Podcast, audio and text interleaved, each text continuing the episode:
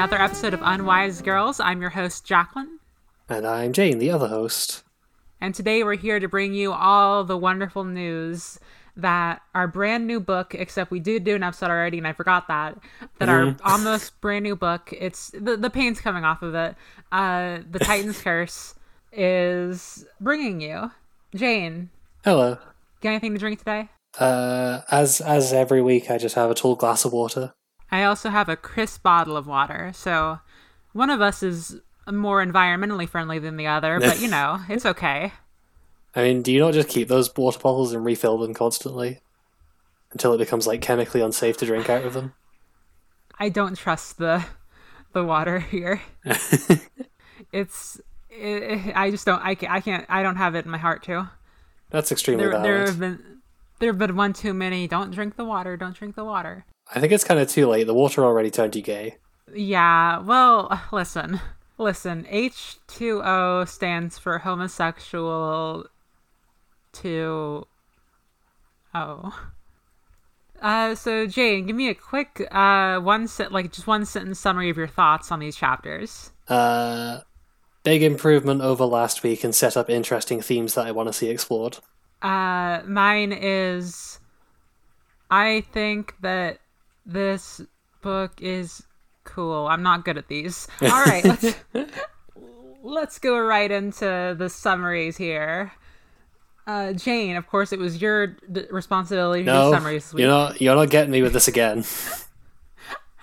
Uh, uh, last time it was true. Okay, but you're not getting a repeat of the same, just like cold, unbridled panic. Ah, one day I'll. It's always very fun though. Okay. Chapter 5 I place an underwater phone call. Camp Half Blood is in full winter mode, but also emptier than ever. When Thalia, Nico, and Percy meet with Mr. D and Chiron, Percy almost gets in a fight with Dionysus, who is being flippant about Annabeth's fate. He's only saved by some fortuitous fanboying from Nico. Thalia walks away with Percy, and she reflects on how unfair everything has been. Luke's betrayal, Annabeth's disappearance, the whole tree thing, and apparently the death of her mother while she was transformed. Percy tries to cheer her up and offers her the co-captain position at tomorrow's Capture the Flag game, but he puts his foot in his mouth and pisses her off by connecting her fear of driving to her mom's death. While going around camp, Percy learns that Clarisse went missing while on a quest for Chiron, and when he gets back to his cabin, he uses a fountain to iris message Tyson, who updates him on the war. It seems like old sea spirits are making trouble, and the Princess Andromeda ship is headed for the Panama Canal. After dinner, Percy has a nightmare in which Annabeth is struggling up a dark hill, atop which Luke is in great pain. Annabeth takes his place, and Luke leaves her there to hold an impossible weight and wait for help to come. Chapter 6 An old dead friend comes to visit. After breakfast, while watching the satyrs chase the nymphs, Percy tells Grover about his dream and learns that while Grover was stalking the hunters, he saw Zoe panicking because she dreamed that Artemis was kidnapped. He also tells Percy that the hunters were scouting them, and that Annabeth was carrying their brochure. Percy is pissed and feeling lost, so he goes to the Oracle's attic for guidance, where he finds Aphrodite's scarf that Annabeth took from him during the Ares Waterpark mission, which he assumed she threw away. Later, the Camper V Hunter capture the flagons badly, with Zoe winning it for the hunters, and Percy and Thalia getting into such a bad argument about whose fault it was that they nearly kill each other with their powers. But they're stopped by the sudden appearance of the Oracle, who delivers a prophecy to Zoe. Five shall go west, the goddess in chains. One shall be lost in the land without rain. The bane of Olympus shows the trail. Campers and hunters combined prevail. The Titan's curse must one withstand, and one shall perish by a parent's hand. Chapter 7 Everyone Hates Me But the Horse. Percy and Grover carry the Oracle back to the attic, and Grover admits that he hopes the Great Stirring has brought Pan back to the wilds. Percy then goes with Thalia to a cabin leader council meeting that Dionysus called, where, after some deliberation and argument, it's decided that Zoe, Bianca, the hunter's best tracker Phoebe, Grover with his tracker song, and Thalia will follow Artemis's trail, tailing the monster she was following, known as the Bane of Olympus, rescue her, and get her back before the Olympian Winter Solstice meeting so she can push for meaningful anti Kronos action. Percy is upset that he won't be going, and Chiron tries to comfort him, but also lets him know in no uncertain terms that he should not go. For one, apparently Zoe has a bad history with Riptide, his sword. Percy then IMs his mom and sees that she's apparently on a date with some guy named Paul Blofis.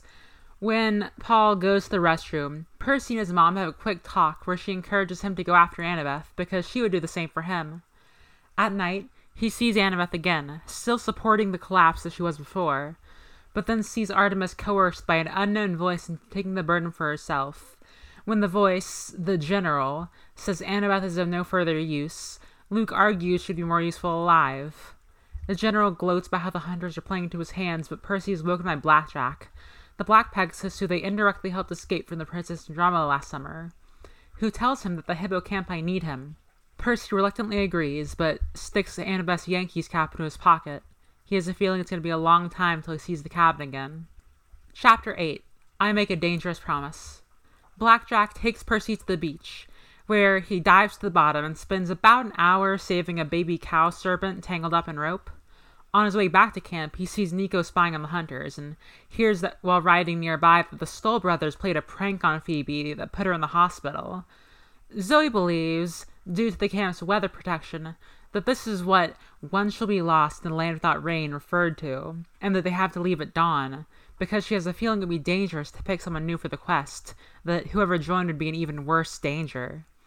He also hears that Zoe is hiding a part of her dream related to the general. Nico pleads with Percy that if he can't go on the quest, Percy should go for him, and follow behind invisibly so he can make sure Bianca stays safe. Percy sees Argus's van, taking the quest members into the city, and with a promise to Nico to do his best, Percy follows behind on the back of Blackjack. So, what do you think of these chapters? Uh, I kind of want to hear what you thought about them first. Okay, so I thought that these were actually. And now I'm going to talk about my thoughts on the new Skullduggery Pleasant book, Dead or Alive, because you've Uh. done this to me twice. No, what are you What are you saying?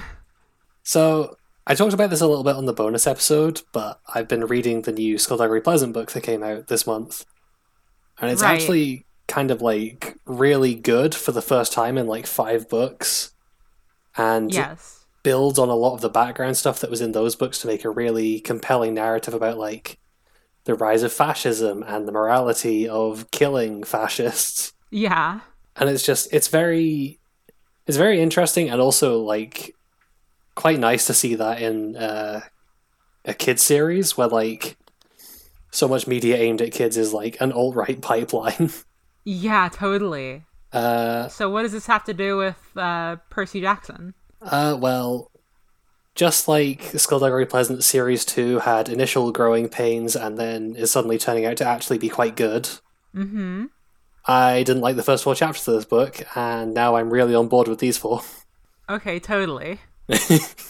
Yeah, I I'm glad that you're liking it too. I was I was I was kind of worried we would be like fighting or, or not fighting, but arguing this whole like se- like six episodes or whatever it's going to mm-hmm. be about like, oh, I like it. Oh, no, I don't like it. And I don't I don't know if I can handle that much stress in my life. But It's too much conflict. We're, we're both too too bottomy for that. speak for yourself, ma'am. But there's there's a little bit of like I'm glad that we've that I, I like these, and so I'm glad that my friend Jane likes them too. Yeah, I think that this is definitely like we're getting into the action, the like you said, like the themes, the emotional core. I, I we're getting into the the meat of it. Mm-hmm. What we- what we kind of had, I think, with the first four chapters, were pretty much just four chapters of setup, and like obviously that's what you do in a book, but also sometimes setup doesn't always come off as cleanly as it. You know, sometimes setup Yeah. isn't so impressive to read. yeah. It was a lot of it was action to get the pace going, and it was set up for the plot, and there wasn't a lot of room left in there for like character stuff. I think. Yeah. Uh, and so you made some points about what you're liking in the like. What can you give an example of what you're really into so far with these chapters? Uh, so this is actually this is something that you mentioned last week. Uh, but I think like one thing that's going to come up a lot in this book is the idea of like Percy growing up. Yes. Because like there's all sorts of stuff um, relating to that, even outside of like, oh, Percy's starting to notice girls now. Uh-huh. Like we see his temper's getting worse, which you know, hormones do that. totally he's he's very emotional now. He's a very emotional boy. Like Oh, even more so than before. Yeah, I feel like before he had a little bit of like cool detachment from what was going on. Yeah, his his his go-to emotion tended to be like I guess like mild suicidal ideation. Yeah, he was he was either bewildered or thinking about killing himself. Basically. So I'm glad that's that's no longer um, his primary emotion. It seems, but like we get the conversation with his mom where, unlike everyone else, she like acknowledges that yeah he's growing up and she can't really tell him what to do anymore. And there's like we see him taking responsibility with his uh, role as like the son of the sea god, and also like his relationship with Nico. I really love the scene where um, he like takes off the invisibility cap, talks to Nico, and Nico is obviously like in awe of him because it doesn't really say it, but it indicates that like okay, Percy's actually quite experienced now. He's actually quite impressive to the point where like someone who was his age when all this started finds him very impressive. Yeah, it's it kind of brings me back to like when Percy first arrived at Camp Half Blood a little mm-hmm. bit. I feel like this is to an extent how Percy viewed Luke. Yeah, I, I I was thinking that like right before you said it, but yeah, And I I I really I just like that we're seeing Percy in like a more established role in that way and that he's like he's t- he's taking more responsibility as like he's the older kid, he's looking out for Nico. That's mm-hmm. kind of like half of his reason for going out. Okay, it's hard he makes the promise to Nico, but I don't know if I would say that's like a good percentage of his reason for leaving. But he does at the very like he promises to try and take care of Bianca. yeah, I'd I'd say a solid seventy-five to eighty percent of the reason is to help Annabeth. Yeah. But what I like is that Percy is taking responsibility for these relationships, knowing that he is like he kind of has a role like he checks in on Tyson. Yeah, And I, I think that's really nice because I was honestly kind of expecting for Tyson to not show up for a few books. yeah. It, I mean, it did kind of seem like he'd he'd done his thing and he was out. Yeah, but I like that we're showing that like hey this like it wasn't just like BS like when it wasn't just like a, the the end of an an emotional arc and then done when Percy was like this is my baby brother and I mm-hmm. care him like it is I'm glad that that's staying around like I'm glad that that's continuing to be part of their relationship is that Percy like cares about him as a brother you know what I mean Yeah, for sure. I guess like I guess you could say in general, Percy seems to be like slipping into a kind of older brother role yeah he kind of is like because that's that's what he's doing for Nico as well. Even if he finds him irritating, he still looks out for him. it's like a nice character development thing because mm-hmm. Percy is always at the very from the first book at least. Uh, we get his relationship with Grover also kind of being like that. That's a good point. I didn't think of that. That's because he's always talking about how he's protecting him when he's getting bullied for having crutches. Yeah, I so I enjoy I feel like this is kind of taking that element and bringing it back to the forefront and I really like that. It's like he's developing his own like self-image and like his own like this is who I am as a person. Yeah, that's that's also something we get with like the sea god stuff he's doing. Right, right. Like how uh, we see it manifest through his like better control of his powers in his battle with Thalia, for instance. Yeah, definitely. Oh, but also I I, I assume you're also talking about when he saves the baby cow serpent. Yeah, that that specifically is like that's Percy taking a lot of responsibility. I, d- I didn't expect that kind of thing at all. Like it's such a little moment. Like it's I'm sure it'll come back later. Probably. It- it- usually that's the way it goes. But right now, it wasn't like the way I was expecting it to go was like Blackjack brings him to the hippocampi, they tell him something, and that's what sends him on his quest. I like that that's not what happened. I like that he got the moment to just like show that like he has some like responsibility hmm and he's like just doing a good thing. Yeah, I really like what this is kind of ties into that what these chapters do for um, Percy and Thalia as like kids of the big three. Because previously we've been like we've been told that that's important and that that makes them more powerful than everyone else, but we haven't seen a lot of it. And I think what we get in these chapters is we get Percy doing like the actual duties that he's supposed to do, and we also get that like devastating fight between him and Thalia, where like they are on the verge of killing each other, and Chiron can't do shit about it. That fight is like maybe one of my favorite things I've read in these books so far. Mm-hmm.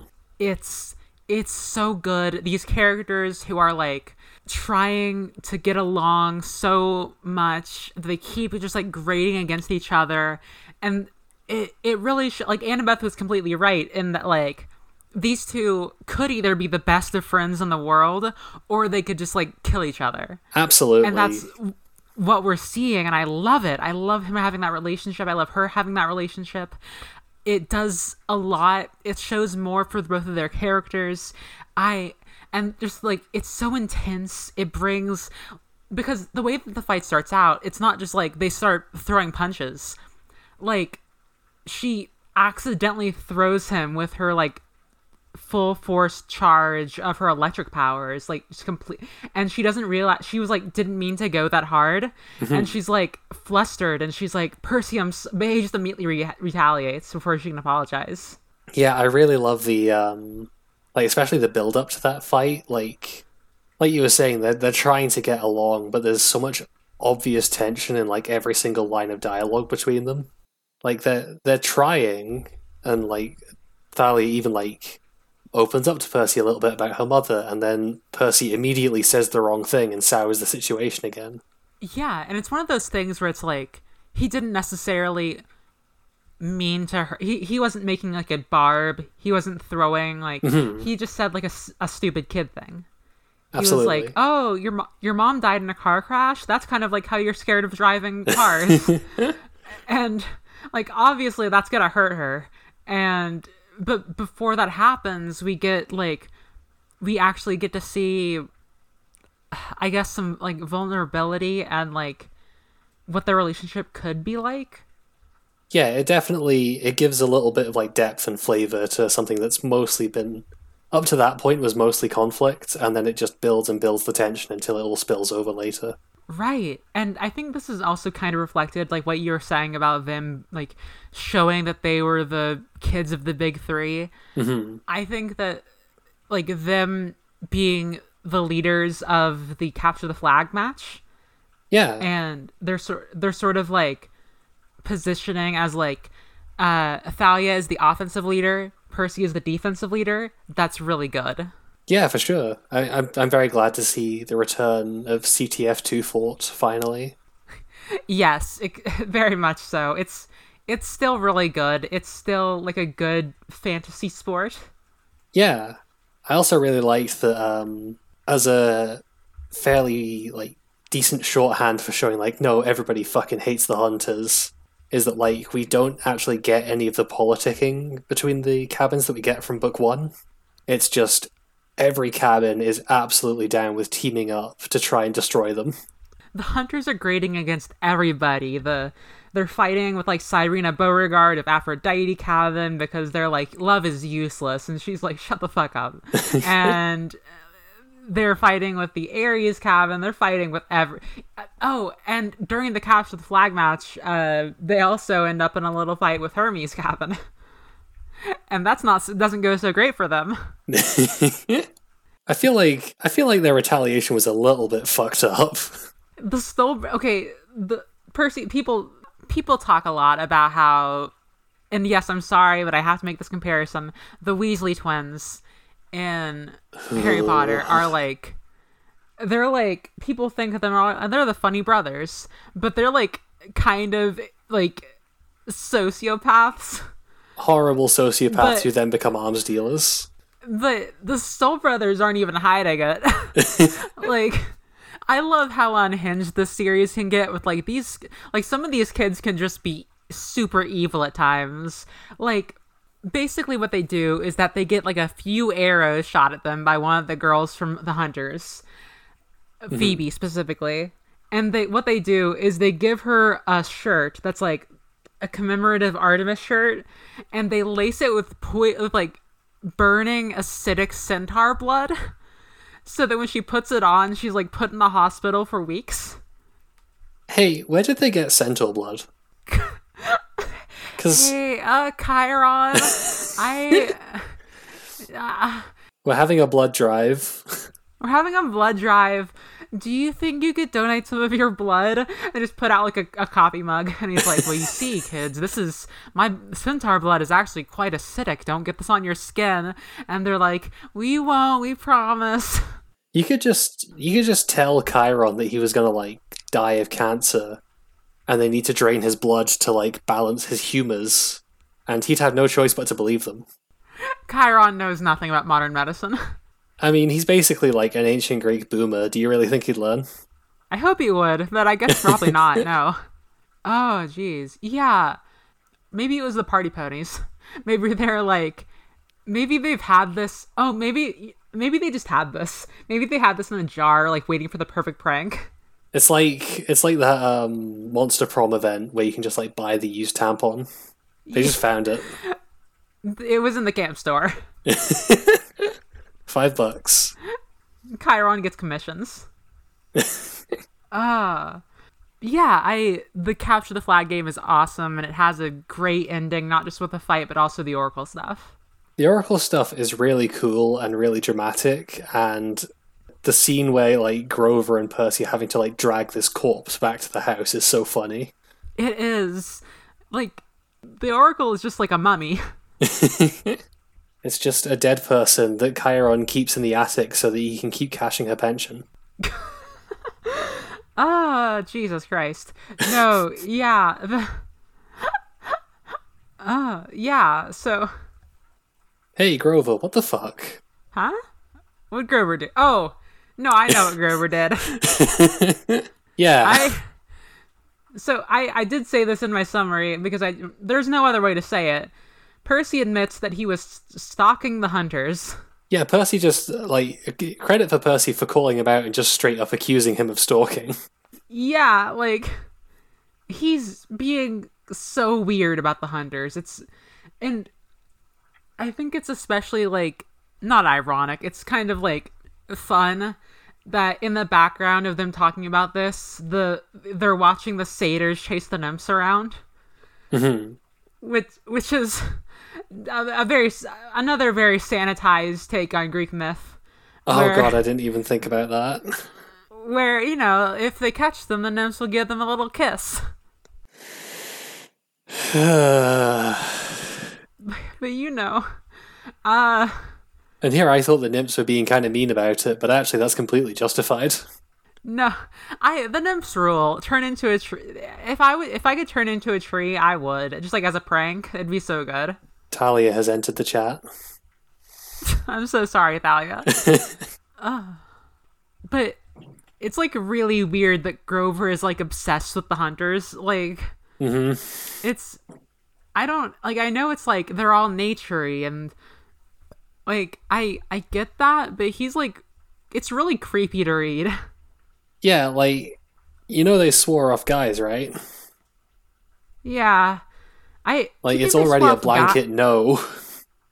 Well, no, because they say later that uh satyrs basically they impl- imply that satyrs like don't have gender basically Non-binary Grover real. non-binary grover real but it's well because they're like we'll accept a satyr but not a boy and uh, like on, on their quest which is interesting like i wonder if gender like i assume that satyrs just like all come in the same form basically like they, they don't have like uh, you know like dimorphism I assumed it was just Zoe had already been told that she had to take one uh, camper, and she was just looking for any excuse to tell Percy to go fuck himself.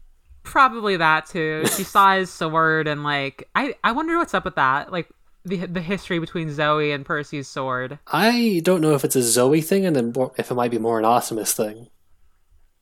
How so? I mean, I don't have any like supporting evidence from Greek myth for this, but just I wasn't um, Riptide like originally Poseidon's sword. Is that is that right? I don't know if that's right. I I might be completely I wrong mean, I about could- this. I could do some quick googling. Hopefully it won't be a spoiler, but uh let me see. Oh, yeah, that's a spoiler. No, whoops, Oh, no. whoops, whoops. Okay. Oh no! But I'm I'm looking back at my notes, and I don't have my book in front of me because my my people just really want to read these books for some reason. Uh, They were listening to the hit podcast Unwise Girls and thinking, "Damn, I need to check these out." yeah, but I I have it on hold right now, so it should hopefully get back to me soon enough. And I but I do remember specifically it saying like Zoe probably didn't want you coming because she has a bad relationship with the sword. So I, I think it must be like a more personal thing. I am not prepared enough to argue the issue, so flip through the very difficult to navigate Kindle version to uh, dispute that. So I will take your word for it. Okay. No, yeah, I whew, yeah, no, I I'm interested about that. I'm interested about I don't know. This this was also like setup chapters before we get into the main quest. Mhm. But we just really got into the flow of it. I don't know. It's this is this is good stuff. Percy Jackson is finally hitting its stride. No, I will not stop saying Percy that. Jack. No, absolutely not. Uh per, per, I can't wait for Ether C for Percy Jackson Ether C. I mean, that's what we got in these chapters. He went into I the guess sea. so. Oh, he did.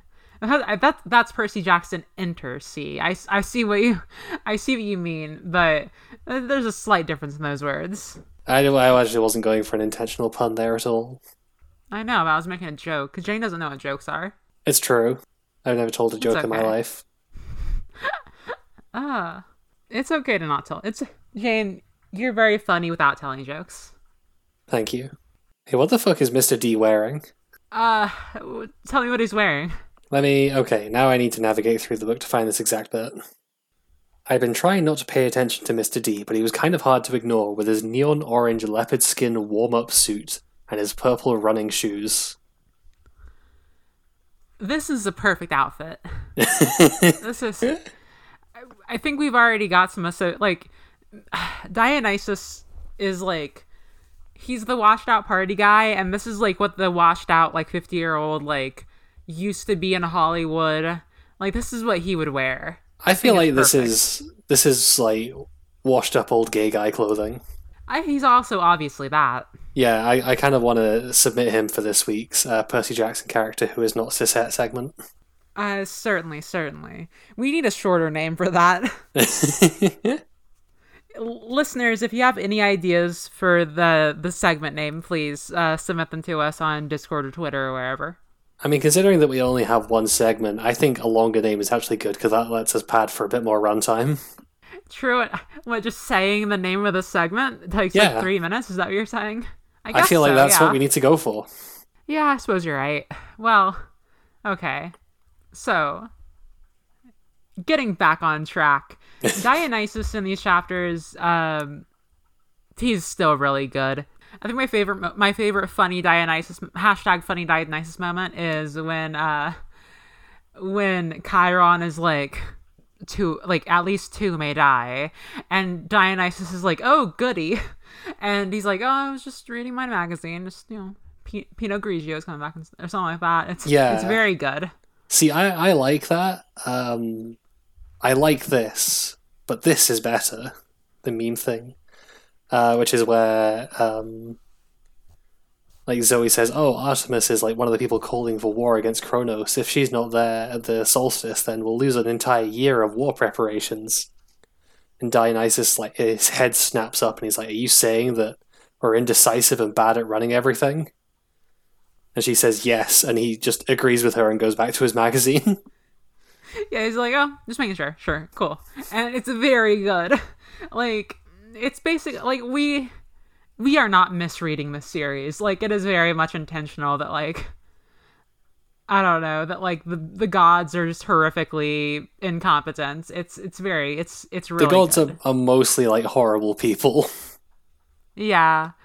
What do you think of the dreams? There are a lot of dream sequences in these chapters. Uh, let Luke be the main villain. Let him take center stage. God damn it! Uh, so you don't like the the general? I mean, the general is kind of nothing so far. I'm sure I could learn to love him, but like, in terms of like where the series is going long term, I want Luke to be stepping into the role of like the main big bad instead of like the weird, pathetic um, sidekick to this new guy. The way I see it right now is that he's on a path to either become like the big bad or he's going to like have a face turn. Oh, I feel like the face turn is absolutely inevitable, whatever way this goes.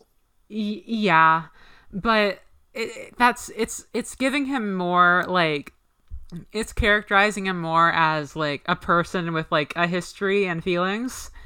Like that is true. It's and to that extent, like I don't see him as much as like a sniveling coward or whatever, as much as like he's trying. He he hates like he kind he hates kind of hates the campers. He he really hates the gods, but like he spent two years of his life just with Annabeth and Thalia, and he obviously still really cares about both of them.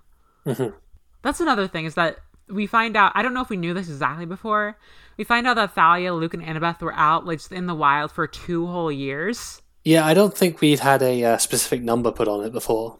That's wild. Like because we talked like in the first book like oh wow percy's encountering so many monsters i wonder what it must have been for them for like however many months there mm-hmm. they were out there for two years like i know you were talking last time about how you know it kind of felt like thalia was being overemphasized about how comp- competent she was yeah i think I, this that's this line is specifically in here to get people like me to shut the fuck up definitely definitely I I adore everything this I I really like the potential. I, I think what this is leading up to, this is what I want it to lead up to, is mm-hmm. Luke, like, Luke and Annabeth having that emotional connection still. I hope we get scenes of that happening, and I hope that Luke betrays her trust again. For time number three now. Uh, well, I. Well, what was time number two? Um, when he dropped a rock on her in these chapters. Well, okay, yes, uh, but I, I guess I just really want to see. Maybe it would be good if he just like came back to their side at the end. Oh no, I, I really want to see like. To to be clear, I'm I'm agreeing with you. I'm saying like it'd be good if it becomes like this is like his thing. It's a consistent character trait. I don't know if I want to see it every book, but I definitely want to see it like I want to see them go through the turmoil of it of like Mm-hmm. Specifically, I want because I think this is going to lead to more Annabeth stuff, and I really like more Annabeth stuff. Yeah, I mean, as much as I am, I am down on the idea of introducing a big villain for Luke to be subordinate to. I do like that we seem to be getting like set up for all the stuff that we complained about not being in Sea of Monsters being here. Totally, and to me, it makes total sense that Luke is like not Kronos's. I mean, he's kind of his right hand, but that mm-hmm. he's not like Kronos' mo- most trusted general because I don't think Kronos would care much for demigods. That that is true. To that extent, I I I like what we've gotten so far of him. I do. I want him to make a take a more central role as well. Yeah, definitely. I mean, I was kind of. This has kind of thrown a lot of my uh, speculation about the first four chapters into question because I I was kind of um, wondering if the general was like a mortal who had right. like s- somehow gotten mixed up in all of this because like Thorn didn't like Percy mentioning Luke, and then like a helicopter gunship shows up manned by a few mortals. So I thought it might have been like, oh, what if some like weird private military corporation has somehow managed to break through the mist and is like involved as a third party? and like another evil faction. That would be fascinating because we've gotten a lot of military stuff. Like we got the military school that they went to at the beginning. Mm-hmm. We got the uh like you said, we got the military like helicopter coming in, and we got just like the name the general like it all makes like oh that would be interesting if it was like just like a human general that like maybe ares could have some connection to that or like who knows you know there's a lot that could happen there yeah um, and it would Um, fit with a lot of what's what we've gotten so far of like expanding the world a bit by like you know the hunters Totally. existing and like the demigods doing stuff other than like the stuff that demigods do for these books if that makes sense yeah I so I that would be interesting to me. I think it's cool to have like another like the great stirring concept. Like it sounds like mm-hmm. we're gonna get a whole lot of like new and dangerous faces, Yeah. and that does kind of excite me. And I imagine this goes along with that. So like maybe this is like some old evil spirit, and I'd be really cool to. i think that'd be really cool to see. Yeah, definitely. Do you have because I think you know a little bit more about um, Greek myth than I do. Do you have any idea who the general might be referring to? My guess is that it is another Titan. Hmm. I think it's very possible that like Kronos isn't the only one reviving. Maybe some of the like weaker ones, or maybe not even a Titan, but like there were a lot of allies like in the whole like Titan God of War. Yeah, definitely. So I, th- I think there are a lot of like there's a lot of different kinds of things it could be. We can cut this if you want to. What do you know about this book? Uh, absolutely nothing. Absolutely nothing. I remember like a few bits and pieces from Sea of Monsters, and I think I remember like like one bit from the end of the series. But uh, Titan's Curse is like a complete blank spot in my memory. I get you. I get you. So my question is, what do you think is happening with the whole like Percy dreaming of like some weird thing that like people are like is like collapsing? What do you think is all up with that? I mean, that's the world, right? The world? Like how so? As in like Atlas shouldering the world. Oh, why do you think that? Just because, well, because it's that's a Greek thing, and it's all about Okay. like characters being put in place to hold on to the planet. Well, not planet, but a really That- big, heavy thing. I see what you mean. Yeah, that makes sense. Hey, is Atlas a god or a titan? Atlas is a Titan. Uh, Atlas was. Uh, let me do some quick research. Atlas was a. He's a Titan who I think after the war was condemned to hold up the sky. Um, after the Titanomachy, or however it's pronounced. Uh, Hercules or Heracles had to, I think, hold up the world for a while. Maybe Perseus did too. I'm not sure. yeah. uh, and that's a lot of like he was so he was a he's a punished titan basically Well, maybe that's who the general is in that case. This is just I. You'll probably know this, but this is like my rampant speculation is like maybe Kronos has sprung Atlas and is sticking a god under there to you know make sure the world doesn't fall apart. that would be really cool actually Mhm. uh let's what do you we got a fun we got a funny new comic relief character in these chapters Oh yeah, Blackjack. blackjack what do you think of blackjack Uh, I cannot read his lines in anything other than uh, Swiftwind from the She-Ra reboots voice. honestly same i yeah it's it's a lot like that um were you surprised by like his existence Definitely, like that seemed like a completely throwaway uh, character in the last book. I was surprised to see him making a return. Right, because we got like the idea of, oh, um, like Luke has a really cool black Pegasus that he's gonna ride out on. Mhm. It's a very small detail in the last book, and now we have him here as like I didn't even realize he escaped. Like that's how small Yeah, it no, that- was. I didn't even think about it. I I wonder if I went back if there would be like a little bit of like a and the the Pegasus escaped, but I totally like I think it's very fun that they have the cool black Pegasus now. And or they don't have him, he's a person. But you know, I I think it's I think he's funny. Yeah, definitely. I like that. Um, I know that like he, despite being a horse and technically subordinate to Poseidon's kids, still gives Percy a bit of lip. Yeah, like he's he's that guy in like a gangster movie or like one of those like comedy gangster like mob thing like in a comedy movie who's like and boss you got he kind of makes fun of the because he calls him Yeah. boss and he like makes fun of makes fun of Percy a little bit it's good Yeah, I mean, there's there's not a lot to him so far, but he's definitely like a fun addition. for sure because Percy seems like he's gonna be pretty isolated for this book Yeah, Uh, unless he like immediately gets discovered, his whole thing is that he's going to be hiding behind them invisibly the whole time. my absolute best case scenario for this book is that we get a bit of um, Percy being isolated, and then he runs into Clarisse on whatever secret mission she's doing and spends some time with her. I would love that. That'd be so good. Oh man, I miss Clarisse already. I Uh, definitely. I I I love Thalia. She just she's not she's not like the bully though. She's Mhm. I I would I wish Clarisse is back. And I I I think we could also get maybe some of that decentering of Percy that we were talking about.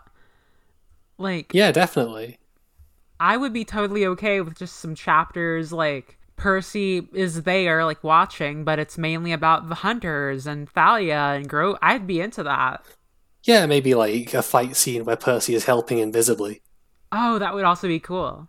But even just like him watching from a distance and like seeing what they're doing, but like not necessarily taking a role in it, I think that like that mm-hmm. would be Percy is kind of the camera. A little bit. So to that extent, it would be interesting, like, you know, maybe just sit there like a camera does. Like obviously we want our main character to do stuff, but you know, sometimes he doesn't have to. He's not the main character of the world, just of the book. Yeah. What do you think Clarisse is doing? Clarisse is okay, so it's a secret quest. She went on for Chiron. I think that Procuring more centaur maybe blood. he's very anemic.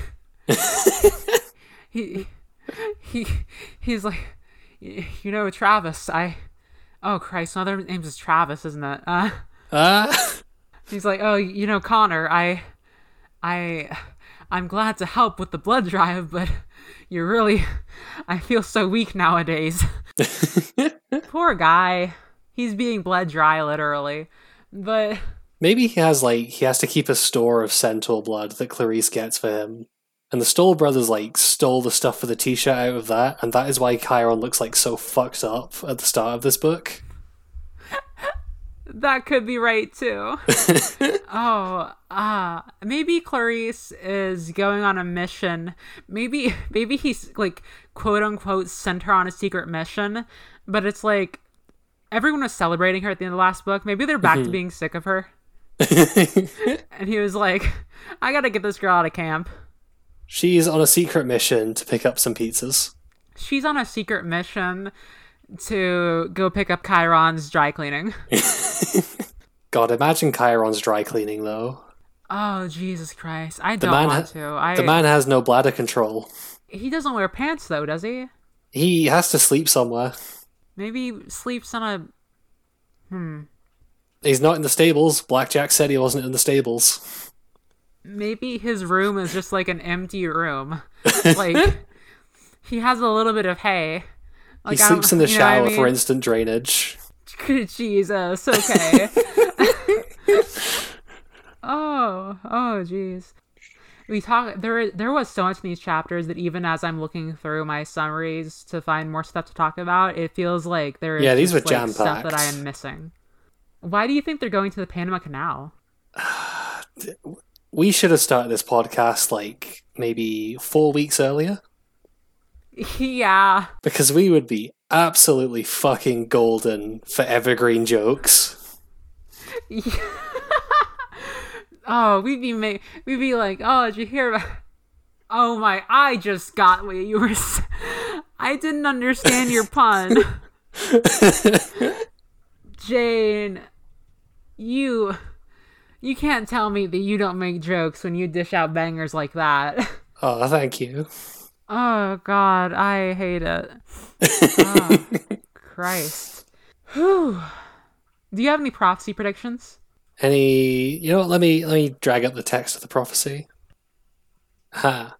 Five shall go west to the goddess in chains. One shall be lost in the land without rain. The bane of Olympus shows the trail.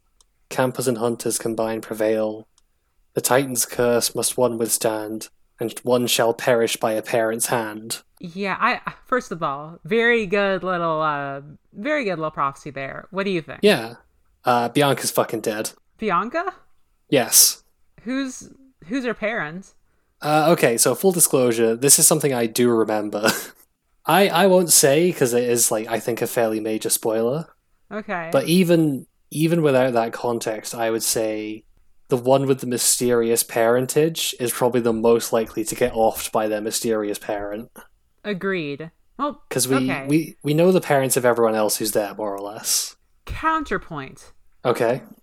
We don't know Zoe's parentage. I think Zoe's parents have been dead for centuries. Well, okay. We don't know if she's immortal or not. We don't know if she's a mortal, a demigod, a nymph. That's what, true, actually. Because she re- specifically like doesn't respond when Bianca asks her. That's a very good point. If she is a demigod, then maybe it could be her. hmm Um, I guess the other possibilities there are like Zeus kills Thalia. I think it would be weird if, like, right after she makes her big return to the series and, like, changes the status quo, she just gets offed by her dad for unrelated reasons. That would be pretty weird. Like, uh, and I don't. We don't know anything about Grover's parents. He probably he just has nice little gr- satyr parents. I'm sure.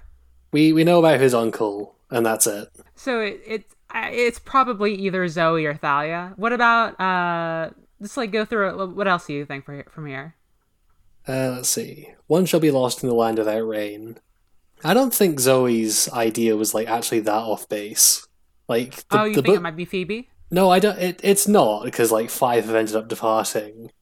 But I feel like the book slightly unfairly presents her as like grasping at straws when that's not. You know, Camp Half Blood doesn't get a lot of rain, and they've lost one already. That makes sense. Totally, totally. But also, they haven't departed yet when that happens. Yeah, all right, that's a fair point. Yeah, and but to, I, I, it does like feel like she is grasping at straws, but also Mhm. like it, it makes sense. Like that's a good little clever interpretation. It just feels like a reach because she doesn't want to admit that like some like some stuff is up. I mean, in her defense, as as we have discussed, and as is a common theme in all stories about Greek mythology, prophecies are bullshit, and you basically just spend your life trying to game them as much as possible. Yeah, yeah. The Bane of okay, this is actually we get uh, like a hint that there's a scary monster called the Bane of Olympus that Artemis was tracking. Yeah, What do you think the Bane of Olympus is? liver poisoning. Now, why why do you say this? Because the gods are always like drinking and feasting. Even like even the ones who aren't Dionysus are always doing that. And I feel like if they could actually get liver damage, Olympus would be pretty fucked pretty quickly. So it's a monster who like it's it's just like the, a, a concept of liver damage that is like trying to deliver itself to Olympus. It is a monster that um, inserts livers into them while they're asleep, and then the livers get damaged and it kills them. Wait, do the gods have organs or not? I don't think so. We see Artemis bloodied, and she has like golden blood. hmm But you think they don't? They just don't have the like. You could poke one of their tummies, and you could keep poking it in there. I don't. I didn't say that. I didn't say they were like weird bags full of ichor. I, it feels like that's what you're implying. I didn't. I didn't want to imply that. I just meant they're like- more ethereal than that. I see, I see. So if you poked one of their tummies, it would not just like go in there until you reach their back. No, Oh Jesus, Yeah. I hate that. Oh, I'm sorry, Jane. I'm sorry. That's terrible. uh, campers and hunters combined prevail. It's pretty straightforward. Yeah. Uh, the Titan's curse must one withstand. what the fuck is the Titan's curse? Good question. I guess that's the book, the mystery of the book. I guess so. So I guess that's probably a good place to leave off on that. yeah, we haven't really got anything to speculate on with that. Paul Blofis. Percy's mom is getting her fuck on, and she is like so ready for that that she basically just says, "Yeah, go go ahead and do a thing that might get you killed. Now bugger off so I can do this." That's horrifying, first of all. But uh terrifying character you've portrayed of Sally. kind of misogynistic maybe. It's a horrifically unkind interpretation of the actually very nice things that she says to Percy. Yes, yes. But um Oh Jesus. Oh, I am peeking my microphone. One second. Maybe that's better. Okay. Uh You sound exactly the same. well yeah, but I'm recording differently. I see. Yeah, so uh, Percy's mom was so desperate. Sally, she has a name, Sally. Sally was so desperate for just like the love of another person that she was like, okay, what's my track record? I like guys who are deeply related to fish and the underwater. Oh my god. And so she chose a guy named Paul Blowfish. Fuck, I didn't even think about that. In this essay, I, good for her. I mean, yeah, good for her. Good for her. Okay. Janie, Hello. that's you. That is me. Should we use our, our names on the spot? I'm thinking about We are now. well People are past gonna that listen to point. I guess so, yeah. To, like, Ah. for one thing, we put our Twitter handles in the every episode description, and then our names are in our Twitter bios. Should we even do that though? You ever think about that? Like why are people looking at like why do people on Twitter know my name? Why do they deserve to know my name? I will simply refer to you as friend. Well, friend, do you have any other big thoughts on this book so far? Uh, not really. I hope it like just kind of continues in the direction it's going. Yeah, it's really good so far. This is the most excited I've been to talk about Percy Jackson since the end of Lightning Thief. Same. I I am really loving everything that's happening. I like all the new characters. I love the events. I'm excited for like what sorts of cool quest action will happen. I want to see all the mysteries unraveled. It's very good. Yeah. And uh, one last thing before we uh, start to wrap things up, do you have a character to submit for our uh, Percy Jackson Percy Jackson character who is not cishet segment? I want to go this week with Bianca. Mhm. Bianca has entered the coven of lesbians and Almost it- immediately. spe- specifically in text it points out that she looks so much better she looks her skin is healthier her hair is like pushed out of her eyes she she has a glow about her and i think that's just what happens when you like finally come to terms with your sexuality you know what I, you know what I mean, and you know deal with your stuff. And I am so proud of her. I am also very proud of her. That section is only slightly ruined by uh, Percy internally remarking that Zoe is prettier when she smiles more.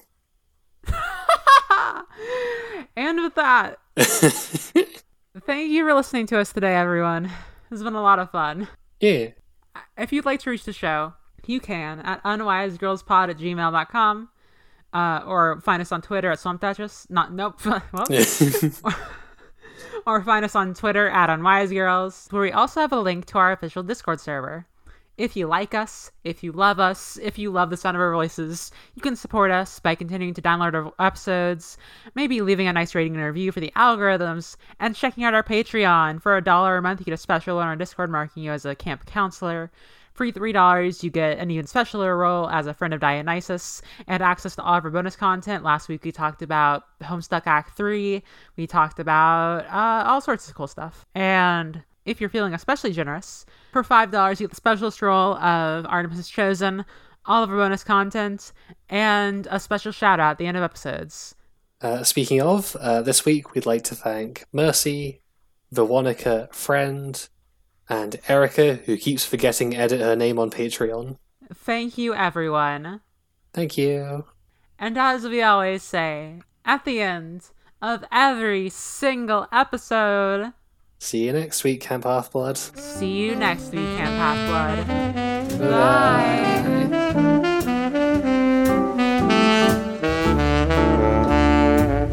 Bye.